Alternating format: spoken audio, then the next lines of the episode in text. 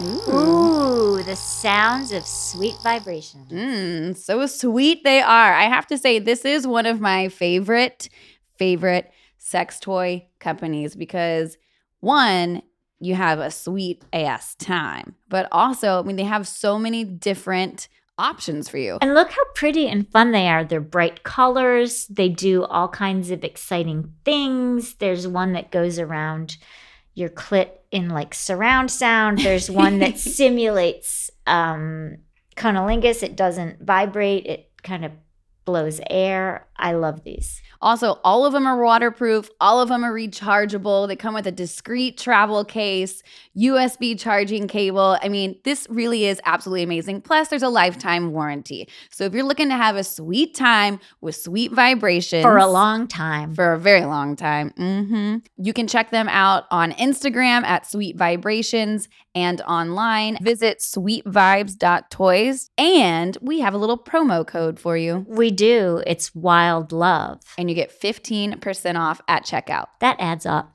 Have some fun. Woo. What's it like to grow up female and Mormon and then discover feminism and then get convicted of apostasy and thrown out of the Mormon church?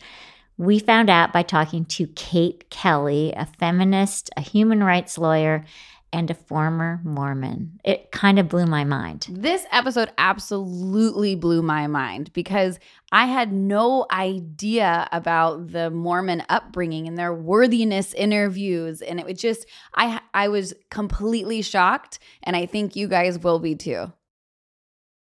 Hey, Whitney. Oh, hey, Wednesday. We realized before this guest showed up that there is a topic you and I have never discussed before. Yep. It feels like we've discussed everything. I know. But you and I have never discussed religion. It's time. And that I feel like we're moving forward in our relationship. We are. We're getting more intimate. And we have a third here. Ooh, we brought in a third.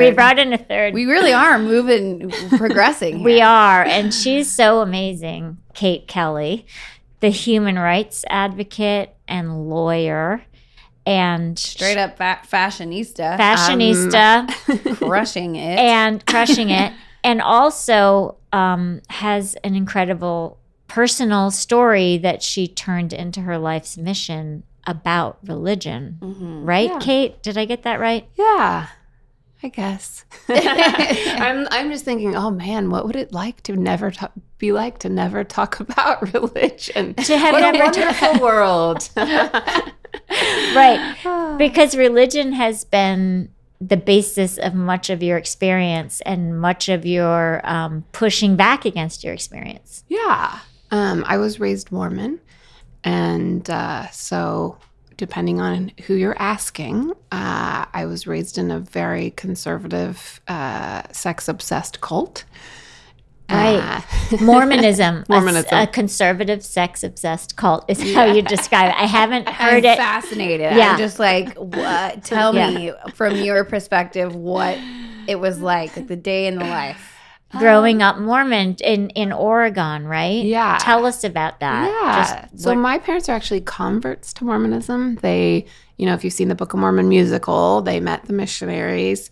They took those lessons, and then they joined the church. They got baptized when they were already married. So I was born into Mormonism. You were born into Mormonism. Yeah. Although my parents are not legacy, they didn't grow up Mormon.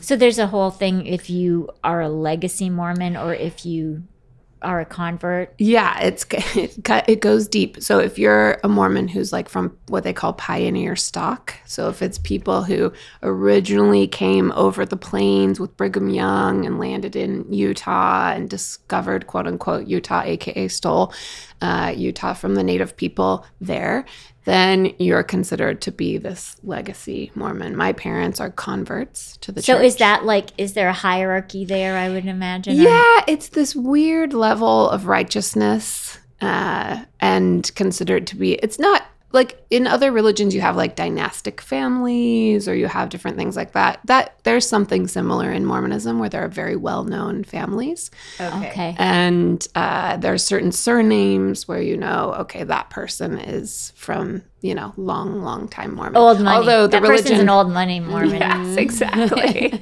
Although the religion itself only started in 1830. So it's like a parvenu religion. Yeah. Okay, tell us, like, of course, Whitney gets right to the point of it. What was it? Yeah. What was your day-to-day life growing up Mormon? It was actually very, in many ways, idyllic. You know, there's a big focus on family. There's also a big focus on fathers being very involved in child rearing and like being involved in and there for parenting in many ways. So it, in some ways it was wonderful.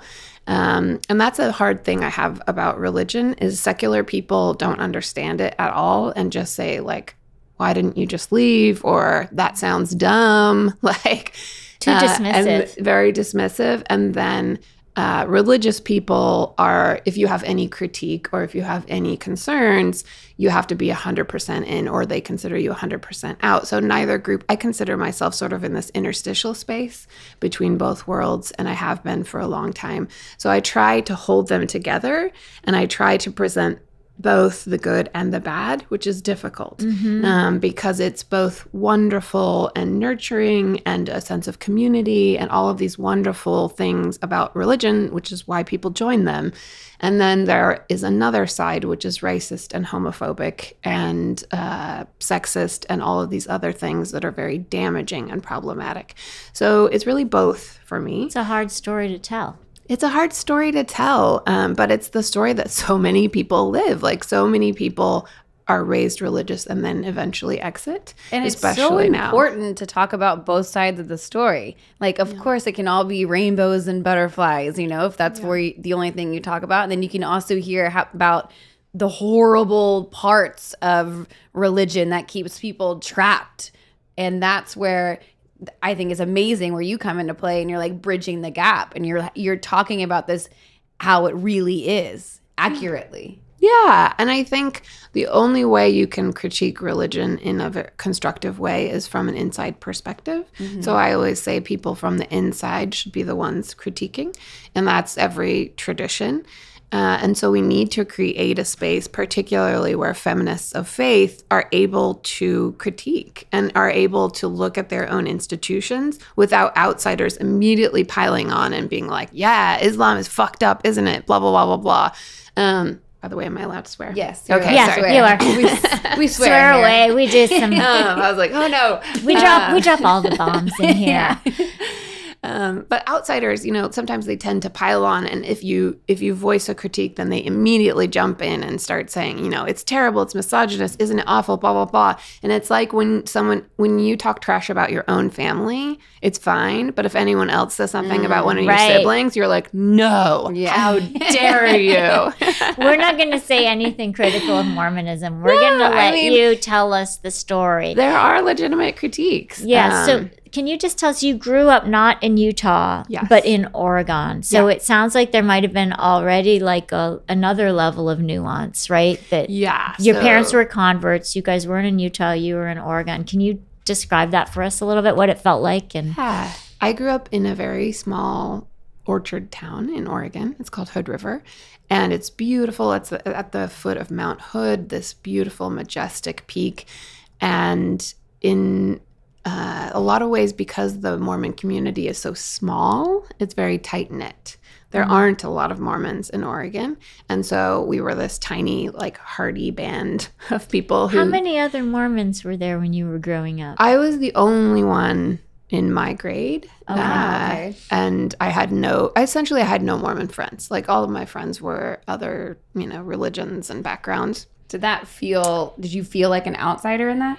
I felt, this is the funny thing about Mormonism, is you feel like an outsider in a very special way. Okay. Like, you're the only one who knows the truth. You're the only one who's going to heaven. You know, and this is why you have to share it with other people, because you want them to be special too. Interesting, yeah. So yes, I felt isolated in a way, but I also felt very special, because that's what you're taught, is that like the only way to get to heaven is to be Mormon. So it's like I'm looking out at thousands of people and I'm thinking, me of all people, I can help you. I was blessed.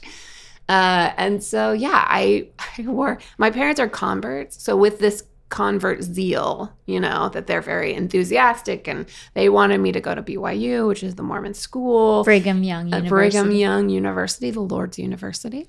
And so they, I had like all of my school supplies were BYU. I had like BYU like sweatshirts. And when you were a kid. When I was a kid, all growing up, and people called me the BYU girl.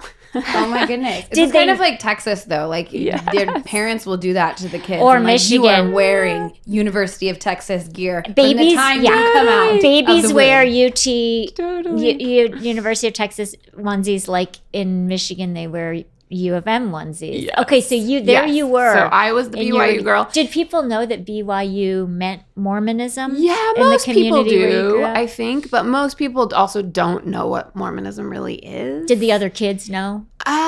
I think other kids were just like, oh, that's a religion. Or, you know what I mean? It's very yeah. vague, and it's no one really knows, are you Christian or are you not?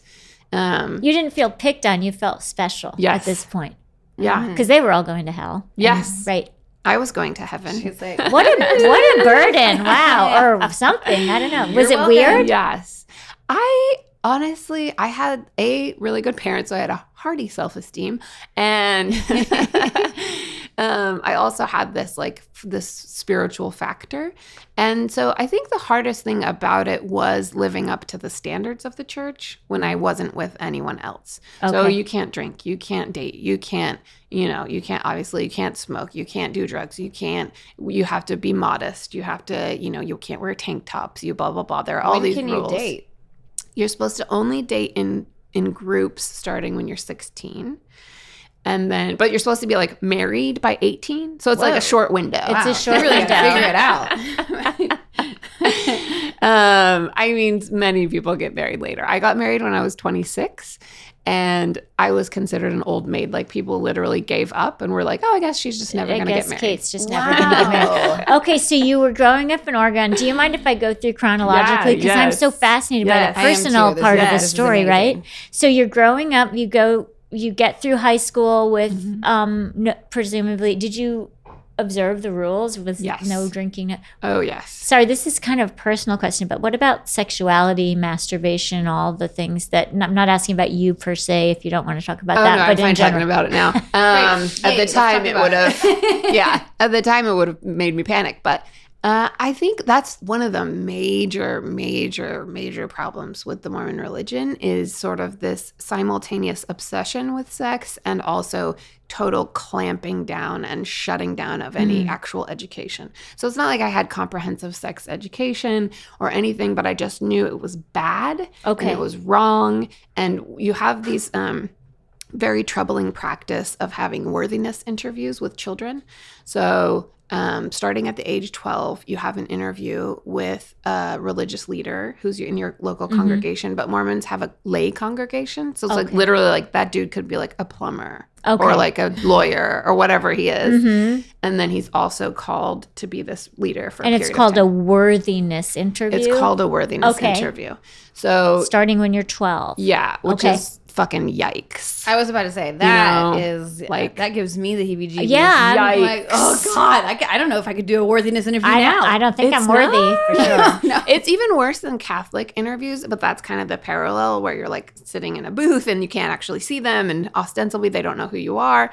In this interview, you're in a sort of like a business office with an old man, and you're 12, a 12-year-old girl, and he literally asks you a series of very personal questions. Do you masturbate? If you do, how many times? Have you made out with, or like, what is your sexual relationship with, I guess, boys at the time, blah, blah, blah, blah, blah. And then they ask you all these questions to determine if you're worthy, if you're not worthy, which means worthy of. So you can go into the Mormon temple. Okay. So there are special buildings, and you have to get a card, and that has a barcode, and it determines whether you're a tithe payer and whether you're worthy. So after the interview, if you're determined not worthy, then you can't go. Okay, so you were 12 and you were going through your interview and you were being asked all these questions. Yeah. I'm getting a panic attack just thinking about a 12-year-old girl being put in this position. An adult man. Like some 60-year-old dude is like, okay, like going through the checklist. Like, how many times do you masturbate? And I'm like, and how? Excuse me. Yeah, but you don't. You can't say excuse me. Like you think he's directly connected to God. And it's essentially like if God were asking, he's like the gatekeeper. Yes, 100%. And he's authority. He's male authority, and he's a version of God. And he's asking you, have you kissed a boy? Yeah. They didn't ask, have you kissed a girl? Did you lie to him? Had you? No, absolutely not. I never lied, and I was so earnest. Like, but also you don't think there's any point to lying because he's representing God, because he's gonna know. And God knows. Ooh. And so you can't lie. Like, there are all these like folk tales about them knowing if you're lying, and if you lie, they'll like stand up and rebuke you and blah, blah, blah, blah, blah. Okay, Kate, I'm sorry. So, can I ask you a question? Did you girls talk about your worthiness interview? You didn't have any support going into the worthiness interview. You didn't have anybody to say, how did it go for you? No. Okay, you just went into the worthiness interview just on your own. Yes. Did your parents prep you for it at all? Or? Wow. Just like, today is your worthiness interview. Yep. And you go and also for me at the time, I'm literally 12. Like, I, for my 12th birthday, got a Cabbage Patch doll. Like, I was not like an early bloomer. I was kind of embarrassed about the doll, but I really wanted it. So my mom got it for me, but then I pretended not to like it, even though I totally did. You were a young 12. Weird. I don't want a Couch Patch. And then I like totally did. Of course. I totally want this. You close the door like, best birthday ever. It was when you could crimp her hair. I still remember. Yeah, I loved it. So I was like, what? Like, he's asking me like about necking and petting. Did you know what the words meant? No. I didn't. Yeah. Okay. So he's asking you all this stuff, and you think you're talking to God. So you're just saying, nope, never necked. What is masturbating? You're like, I don't know what it is, so probably not. Like, right. You don't actually know, and no one preps you, and no one tells you. And again, there's no sex education. So except for what you get in school, and sometimes Mormon parents don't let their kids go to that because it's too secular. Okay. And so you really just have no idea. And it starts your sexuality education off with an intense feeling of shame. Because even if you haven't done the things he's asking you about, you're like interrogating yourself. Like, I don't know, you know? Yeah. Right. Yeah. And you also, of course, have sexual desire because you're human.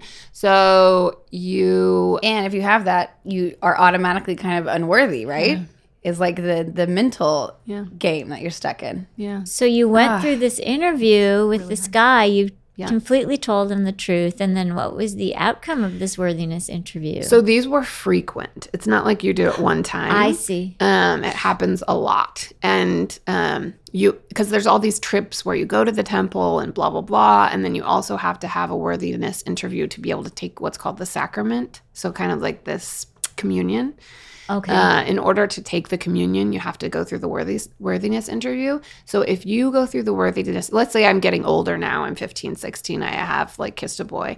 You go through the worthiness interview, and if you're not worthy, then you can't take the sacrament, but it's public. So everyone in the congregation, like, you're passing the tray down the aisle, and it's like zooming in, looming towards you, and you're like, fuck, like, what am I going to do? What am I going to do? Of course, I never would have said the F word, so I'm thinking, dang, dang, dang, dang, dang, dang, and you have to pass it by.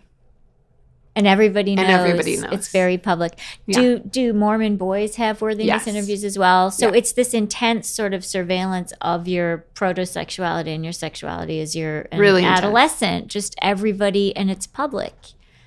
So when you got to high school, these interviews continued, and did you know any Mormon kids in high school? And when you had kissed a boy, did he have to be Mormon? Is that no? Or, it's like kind of this like recruitment program.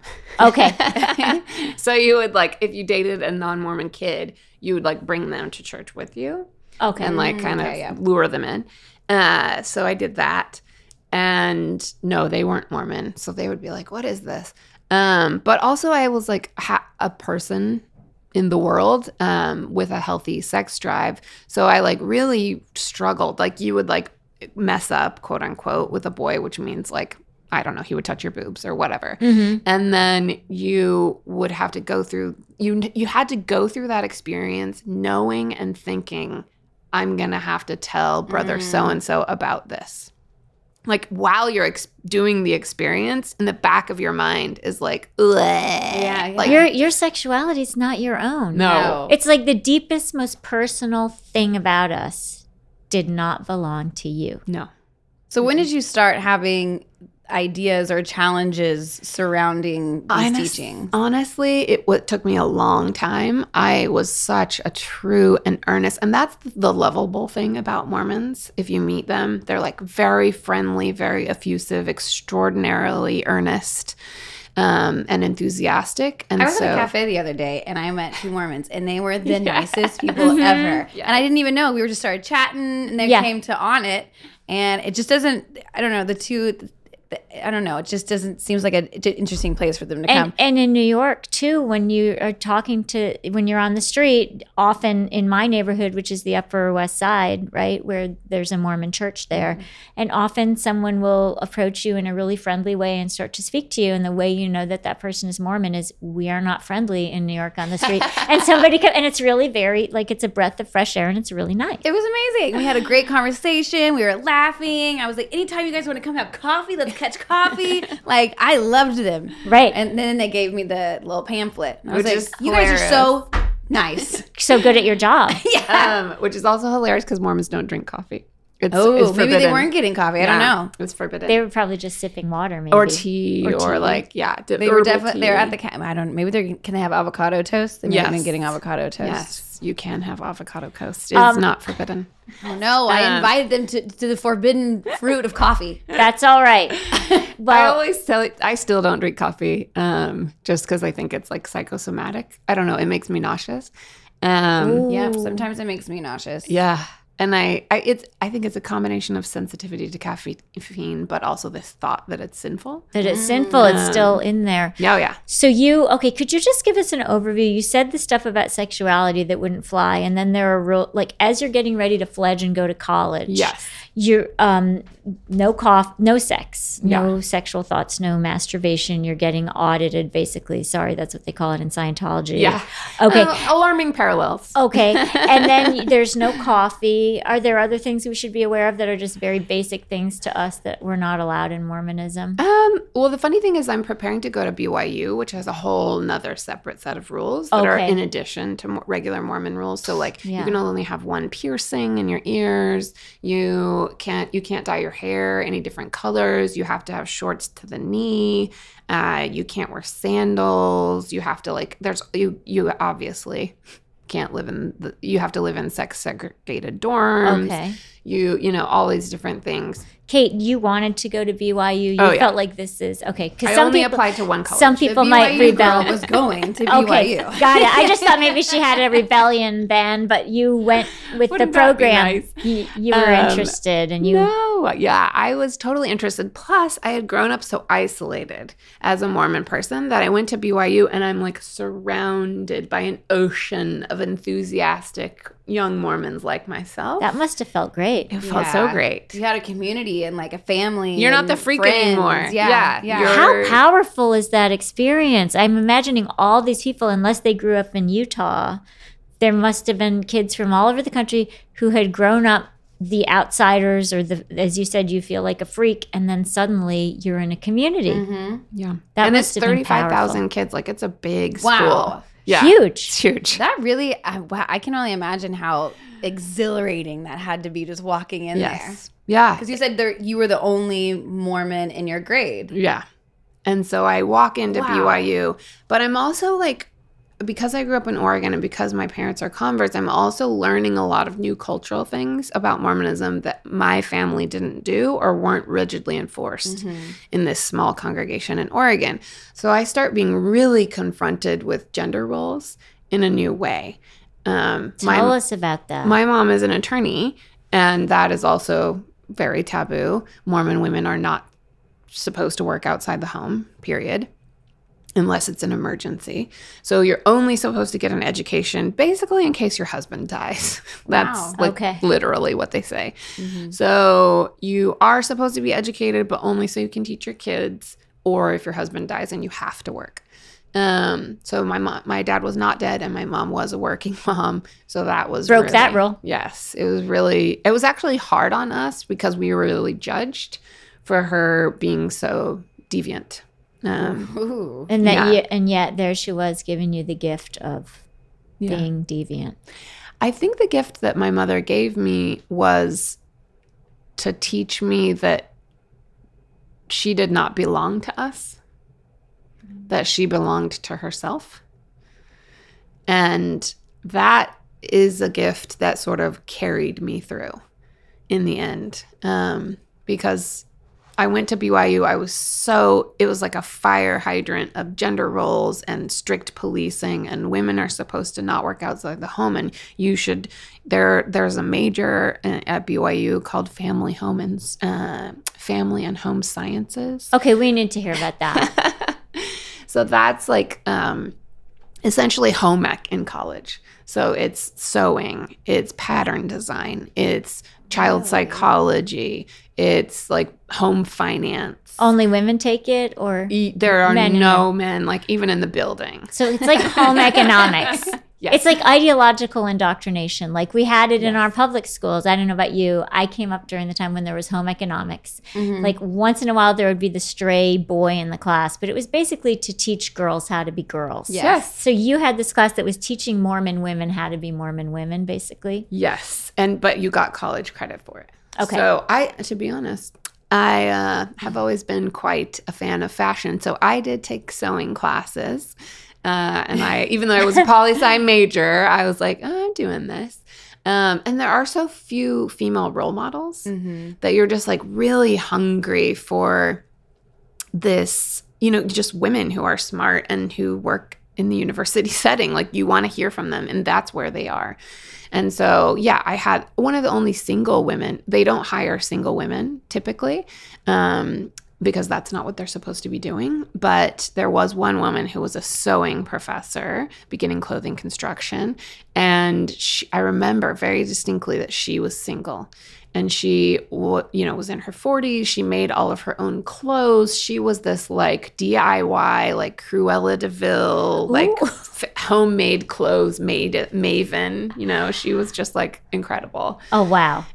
She sounds like a good role model for you at the time. Yeah, except for the problem with all of those role models they were such a deviation from the norm that they would constantly reinforce that you weren't supposed to follow them. So they would say, like, I wanted children, but I never had them. I tried to get married, but it didn't work out.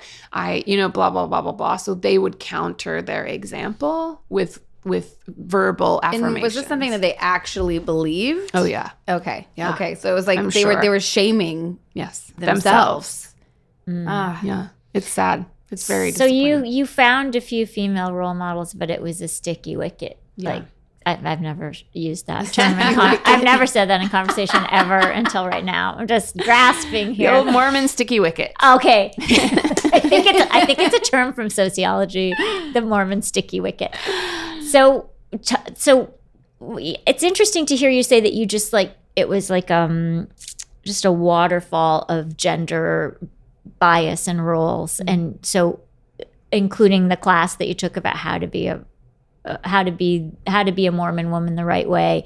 And what about your peers? Were you getting messaging from peers about the right way to be? Oh, completely. And there's a really specific thing at BYU called the Honor Code. And the honor code is not like a normal, like don't plagiarize honor code at other universities. Like it's a very specific, like I said, set of rules. You have curfews that are really rigidly enforced. Men are only allowed in the dorms 2 hours a week during what a are called, week? Yeah, which are called visiting hours. Whoa. And like, I mean, Mormons are cock blockers extraordinaire. Yeah, like sounds like it. So you're only allowed to be here 2 hours a week. Better get started now. Yes. And it's supervised. So you had supervised 2 hours a week with young men. Dorms. And so what would you do? We would like clean our rooms and like get all ready and like be, try to present ourselves as so desirable, but also like it's really hard to have like a casual college stop by. Yeah. When it's like in this tiny window. Right. So. And other people are watching. Yeah. So it would be super awkward. Like if a boy came to visit you in your dorm, it's like, we should just go to like the malt shop or something. Like this is too awkward. And that's what they encourage is public. You could only meet in public and you could never do these. And then there were like curfews. So it was strict, hard midnight curfew, all these other things. But the honor code office also encourages, there's a form online where you can report other people. So they encourage you. It's very encouraged because you're not narking them out. What you're doing is guiding them to salvation. So you're watching out for them by reporting them. So people report their roommates, people like, even their friends, classmates, if they see them even doing something mildly questionable. Do you know who reports you? No. Oh, my God. It's like the Stasi in East Germany, right? And you kind of know because like the only person who would know that I was there past midnight. Susan. Yes, exactly. Come on. I thought we were friends here. but no, this is Stalinism. Yes. Yeah. We're not friends. It's nuts. It's totally nuts. But even like because of the earnestness, I had friends who would turn themselves in. Like I had a friend who her boyfriend took her to the airport past midnight. So they were in her living room waiting, basically just literally sitting on the couch waiting for her flight. And she turned herself into the honor code office because it was past midnight and got put on probation. And so there was, or I had another friend who literally got kicked out of school and ended up going to a different university because she was on a road trip with a bunch of people. Their car broke down and they had to stay the night and all got one hotel, but it was mixed gender. Mm. And so she literally got kicked out of university, expelled. And she turned herself in. Yes. Because it's like you internalize God's rules and then you subject yourself to them. It's a very efficient system. It's for such an efficient system. People. And you just feel so much anxiety about it that at that point it's better to turn yourself in than continue to feel this like anxiety of like, oh. The only thing I can relate that to in my life is when I cheated on all my boyfriends, I'd feel really bad until I told them. You're like, well, now you know. I was like, well, now you know, and this is a really bad fight, but God, that feels so much better. Oh, phew. Except for in this scenario, God is your boyfriend. Oh, wow. But, so this sounds like, on the one hand, it's like just all fodder for radicalization, but like how do you become radicalized when you're turning yourself in? What happened? What was your turning point? Honestly, was it in college or after? I went on a Mormon mission, so it's in between. Okay, so after college, it was a typical thing to go on a mission? You actually go very young, so you go when you're 21. So I wasn't done with college yet. Okay. So they've now moved the age, and it's 18 now, which is a whole other thing. But so I went when I was 21. I still had, time left in college. It was kind of this 2-year break in between. And I went to Spain. I learned Spanish. You don't get to choose. You just like send in your application and then they pick your mission for you. God picks it, but yes. Sorry. So thank you. So if it wasn't God, I don't know if people would like go to Ohio or whatever. I think I would appreciate Spain. Like, thanks, God. Yeah, exactly. I was like, yes. Thank you, Lord. Praise the Lord. So I went to Spain and I learned Spanish and I got to do a lot of things that I've never done before and meet a lot of people I'd never met before.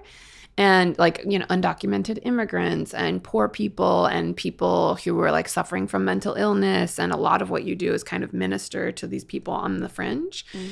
And mostly because they're the only ones who will talk to you and invite you into their houses after you cold contact them on the street. Right. And so I got a totally different perspective on the world in that time period, which was a blessing. And so I came back and started realizing, like, you know what? I was in a poli-sci class, and one of my professors said something, and I said, well, as Republicans, I think blah, blah, blah, blah, blah. And he's like, wait, what? you're a Republican? Mm-hmm. And I was like, oh my, maybe I'm not. Like, you know, I don't know. I was socialized to be one. My granddad is a state senator in North Dakota, Republican. Like, we have elephant paraphernalia everywhere. I voted for George Bush twice. Like, I think I'm a Republican. Republican. And then I started noticing that I wasn't, that I disagree with harsh immigration policies, that I disagree that people should be other, that I disagree that women are not equal. This is happening when you're like in your early 20s. Yes. Yeah. So right when I got home from my mission, we formed a bunch. Myself. But I mean, the good thing about BYU is it's huge school.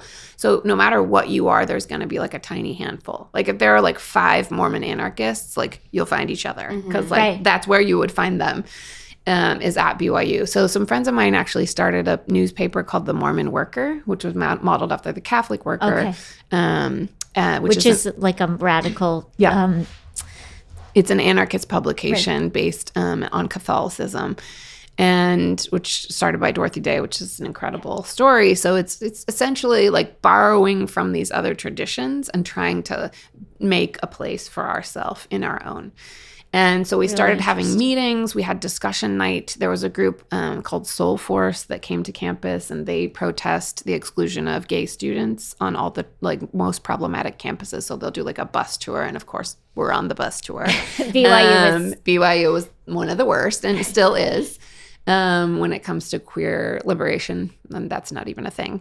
And so we invited Soul Force to come speak, and we participated in their demonstration. We started, thinking, we thought so earnestly about all of these things, and we prayed, and we were so earnest. Like, I still didn't break the rules, or at least I tried not to. Yeah. I never had sex until I was married.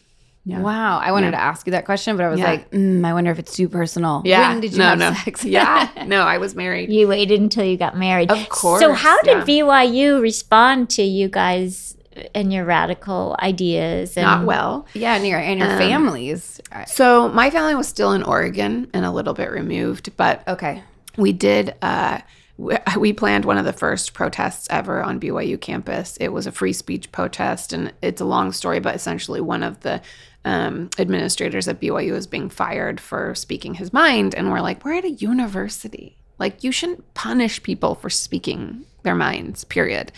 So we had this whole, very earnest protest. And one of the things is about honor. Like, the whole thing is about honor code and honor. And one of the Mormon leaders had said, if you draw a chalk circle around me and I say I will not leave the circle, I would rather die than break my word of honor. So we did this protest in the main quad where we spread out and we all drew circles around ourselves with chalk. And we said, we will not leave this circle of honor until the protest has finished. It was epic. That is pretty epic.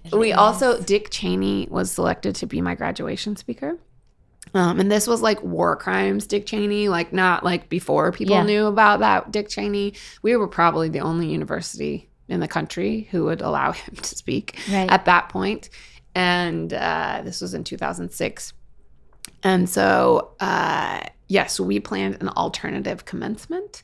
We had an entirely separate ceremony with hundreds of people. Ralph Nader was our keynote speaker.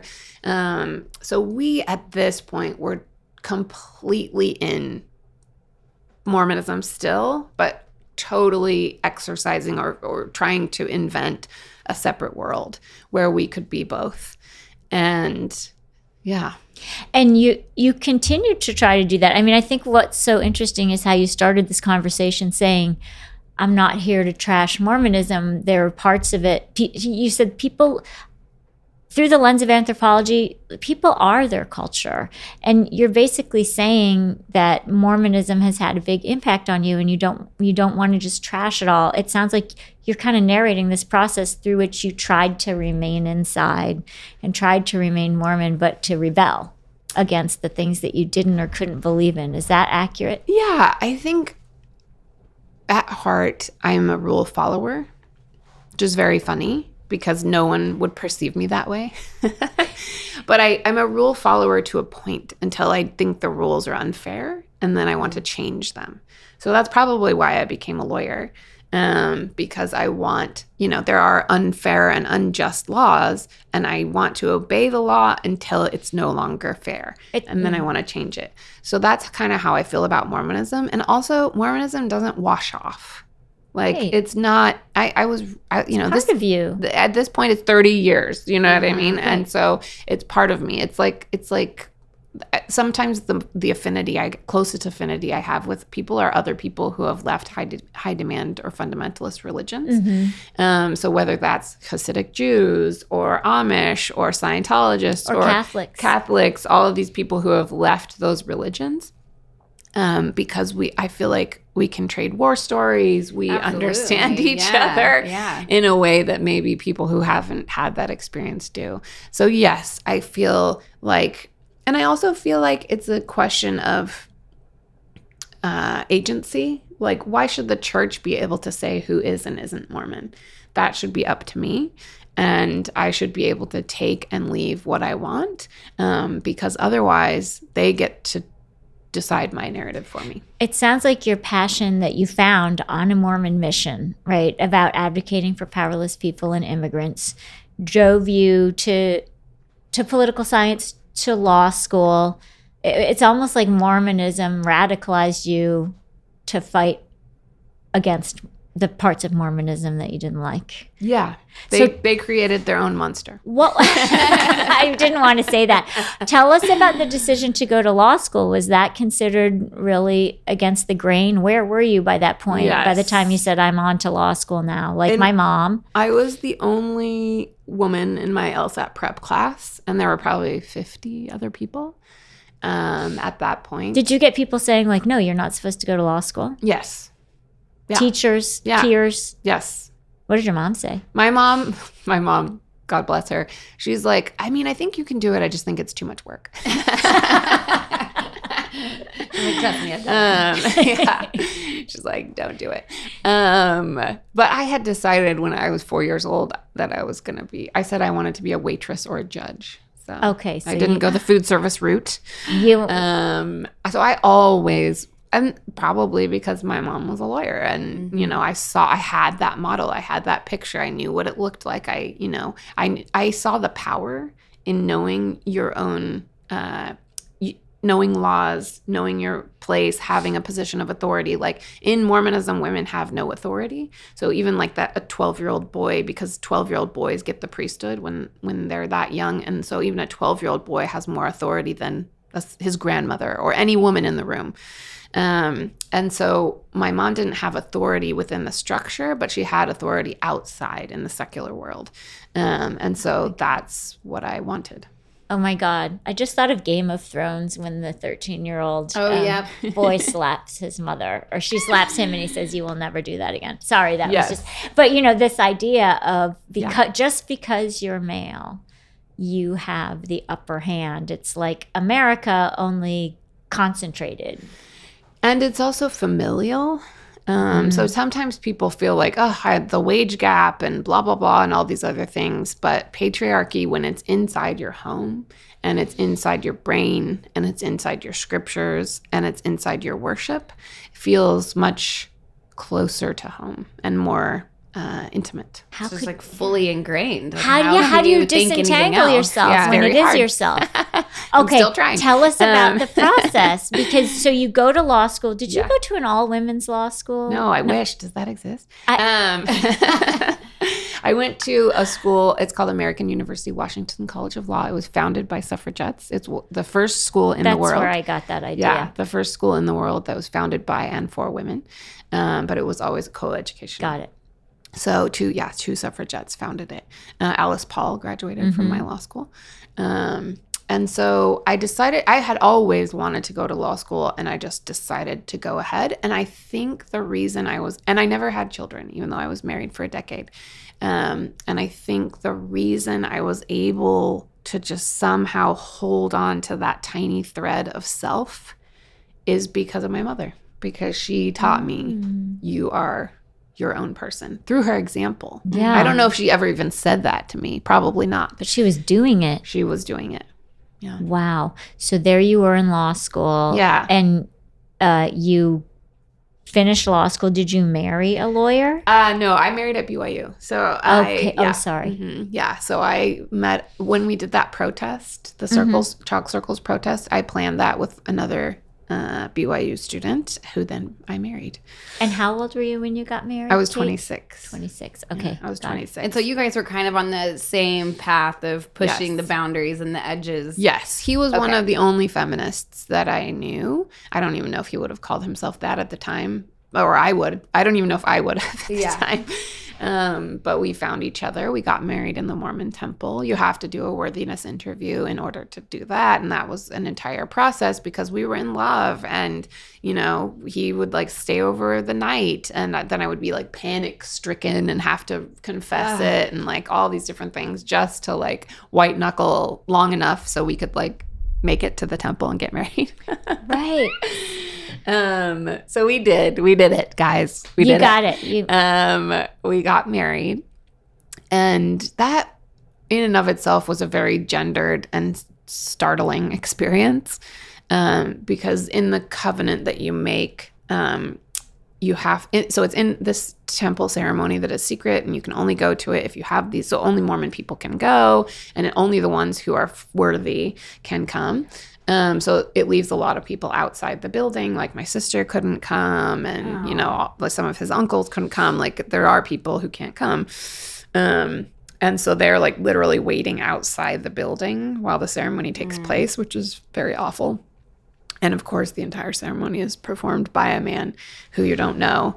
But the troubling part of the ceremony is that men covenant to God, and women covenant to their husbands. So essentially, men obey God and women obey their husbands. Hmm. So that the husbands become a version of God. Yes. Yeah. Or the conduit. The conduit. Through which God speaks. Did that sit well with you? No. Well, what about your husband? Did that make sense to him? No. Okay. But we're just like... Right, doing the best we can. You're like, let's play this game by these rules. I didn't change my surname, which was like a huge brouhaha. Oh, shit. They tried to change it on the certificate, and then I had to appeal to get it changed back. And I said, well, that's just not my name. Like, that's not my legal name. That's not my name. It's incorrect. You knew the laws. And they said... the man who was holding the certificate said, it'll be nice when the light comes on for you. Okay. Okay. And I said, I was so polite because I'm Mormon, of course. So I said, I was thinking the same thing about you, brother. Ooh, it's kind of like in Texas when you say, oh, bless you. God bless her. Bless your heart.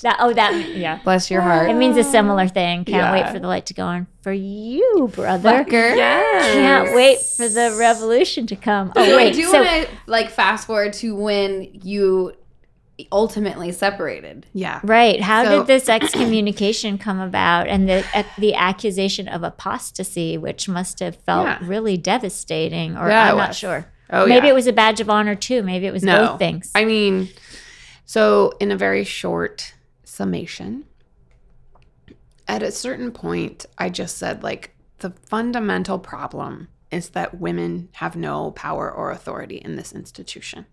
And the only way to get that is for women to get what's called the priesthood. No women have it.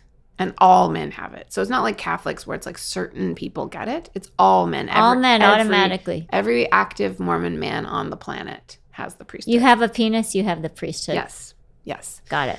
So I just said, you know, someone has got to do something about this. Someone has got to do something about this. And her name is Kate Kelly. And she's going to start Ordain Women. Mm-hmm. Yes. So I finally was like, okay. I graduated from law school and I decided – I'm going to do something about this. And so I had learned so many things and met so many different people, and I participated in like Guantanamo protests at the White House in an orange jumpsuit and done all these different things and met all these different people. So I decided, okay, I'm going to apply this direct action technique to my own most intimate community. Instead of like advocating for all these people all around the world, I'm going to say, wait, I'm part of an institution that fundamentally discriminates against me and people like me. Wow. And so, yeah, so I started a group called Ordain Women. Was that in 2013? Uh-huh. Yeah. Yeah. Right after Mitt Romney lost the election. You know, inshallah, praise be. Mitt Romney. We almost had a Mormon president, guys. Yeah. Something to think about. Very interesting. Also, in the most recent Kavanaugh hearings, confirmation hearings, there were 6 Mormons. So, yeah. Mm. Mormons have a disproportionate sway on the Senate because of the geography of it. Anyways, troubling.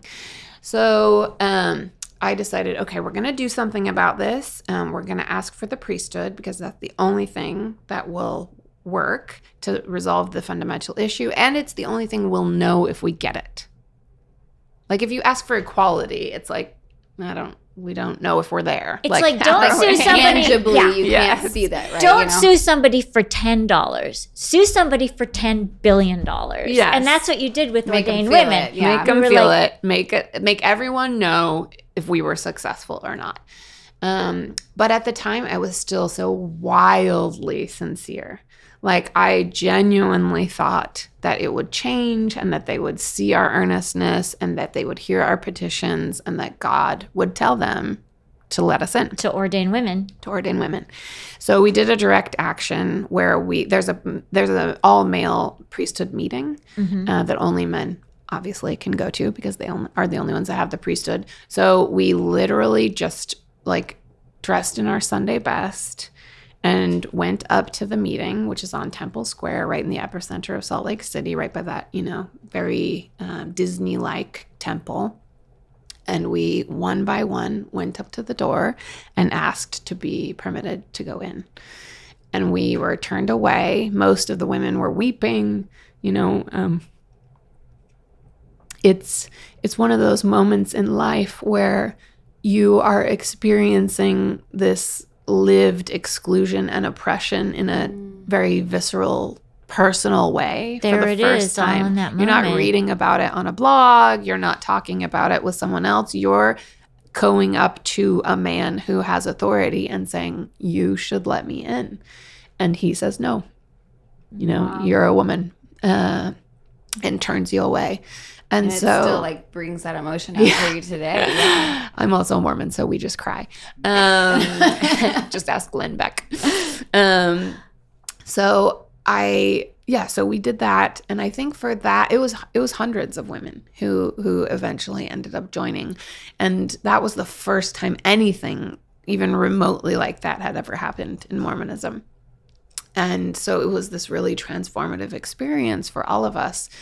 And I remember there was an Al Jazeera reporter there. There were lots. It got a lot of press. Yeah, understandably. It's a huge story. And he said, wait, it's over? You would politely ask to be let in and then walked away? That's why the internet is melting down? That's it? Everybody's freaking out that you had the nerve to be asked. Everyone is freaking the fuck out. And he can't understand.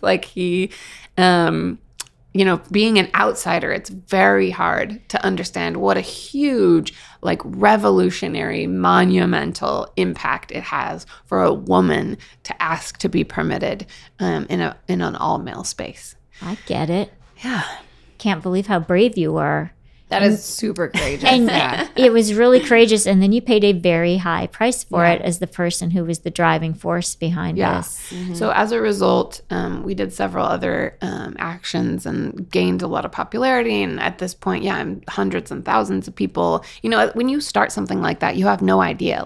It might just be you. If this is a conversation that has never been had before, and you timidly raise your hand to speak up, you don't know who else will be behind you. Mm.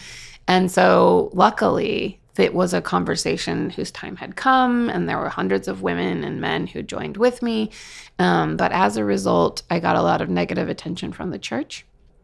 And they eventually convened what's called a disciplinary proceeding against me. Again, it's this worthiness interview, going back in to this male authority figure. You didn't go to your disciplinary meeting. I did. I went to the initial one where they told me it was happening because I wasn't sure what was going to be happening. So I did go to the initial meeting with the bishop. He told me they were going to instigate a disciplinary proceeding against me. I begged him not to, but I also refused to repent. So I said, how can I repent of telling the truth that men and women are not equal? Like, how can you repent of that? And so we did not see eye to eye.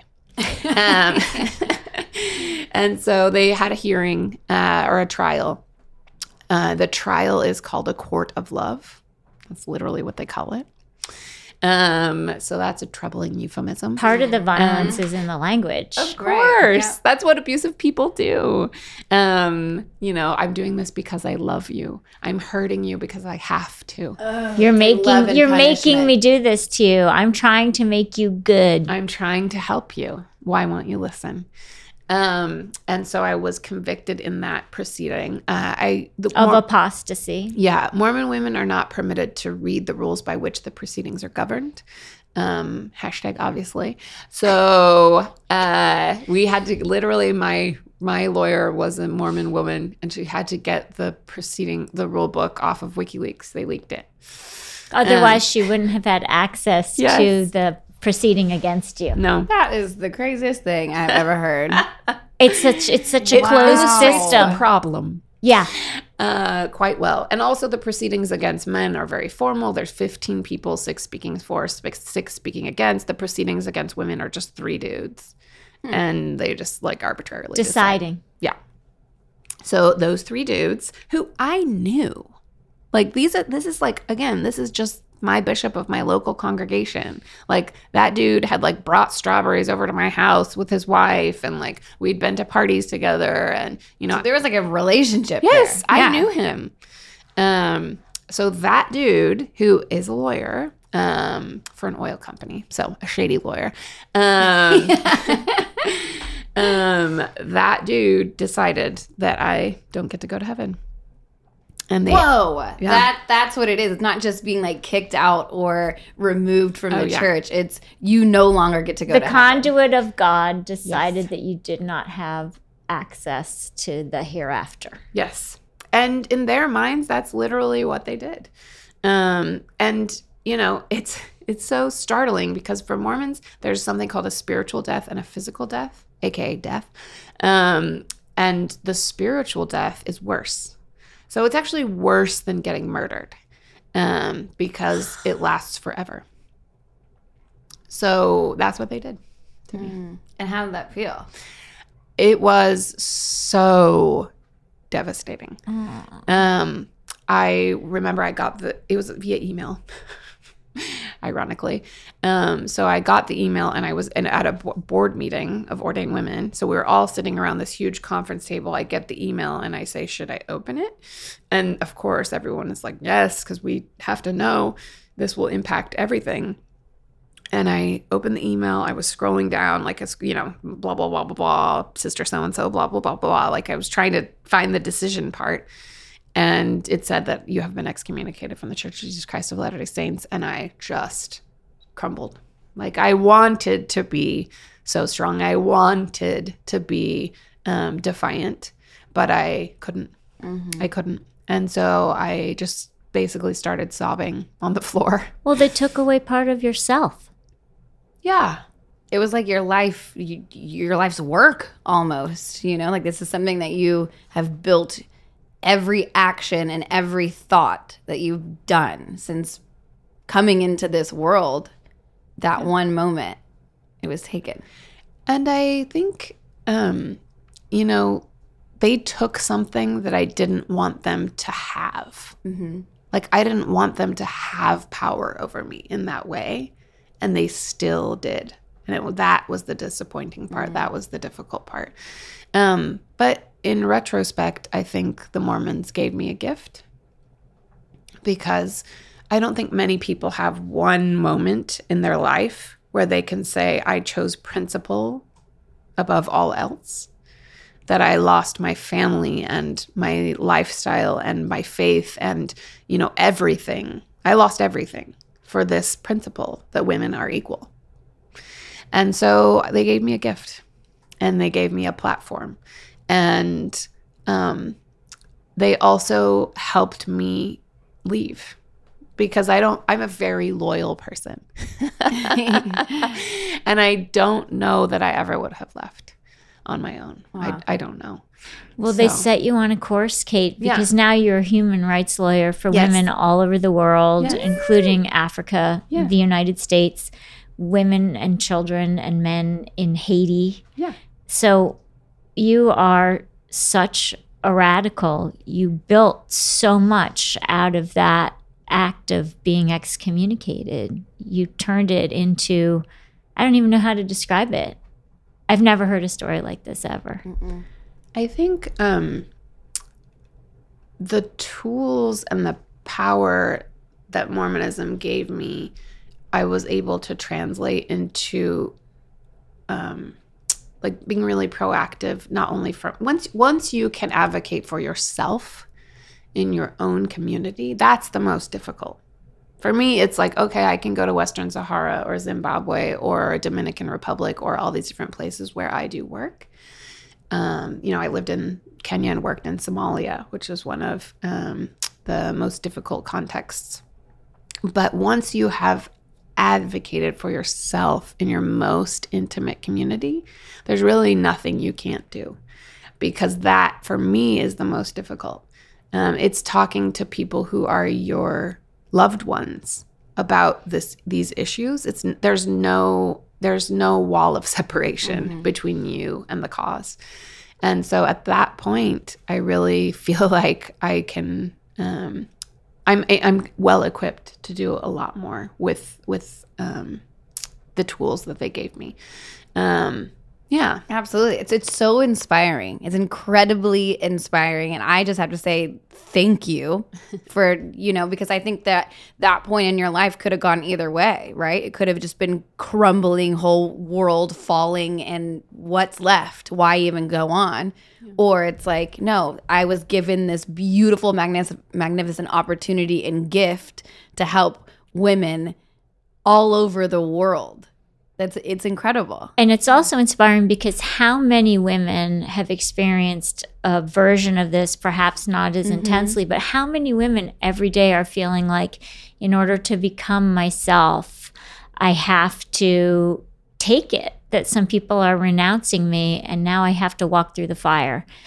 I mean, so in a way, it's a concentrated version of what so many people have experienced. And I think that you're standing and advocating for other people couldn't be a better testament to what we can all do.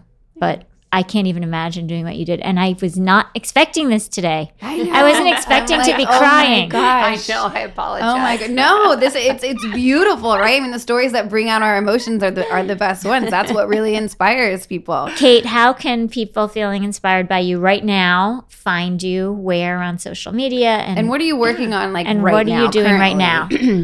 I work on, so my specialty is implementing human rights in the U.S., a lot of folks, so international human rights protocols and treaties and all these different things often get applied outwards. So we have this foreign policy and we say, oh, we got to help the women in Kenya. We got to do this. We got to do that. So consistent with my brand, my work is to bring human rights home and implement it here. So one of the things I work on and am most passionate about is constitutional equality.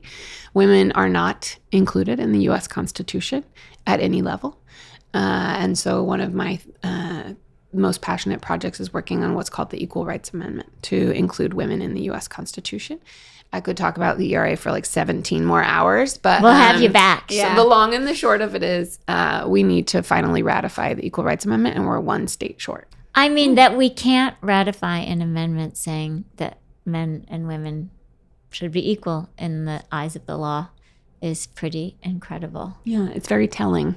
And I think, for me, there are lots of legal reasons of why we need the Equal Rights Amendment. But at the end of the day, when a child gets out a constitution and reads it in elementary school, they should read that there is gender equality and that sexism is not accepted, and that parity is an American value.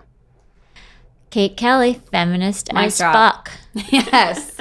Thank you so much. And how can people find you? Oh yeah, I'm on Twitter. If you like feminist rants and learning about cults, I love join it. Me on Twitter.com. I love your Twitter. Kate Kelly ESQ Esquire.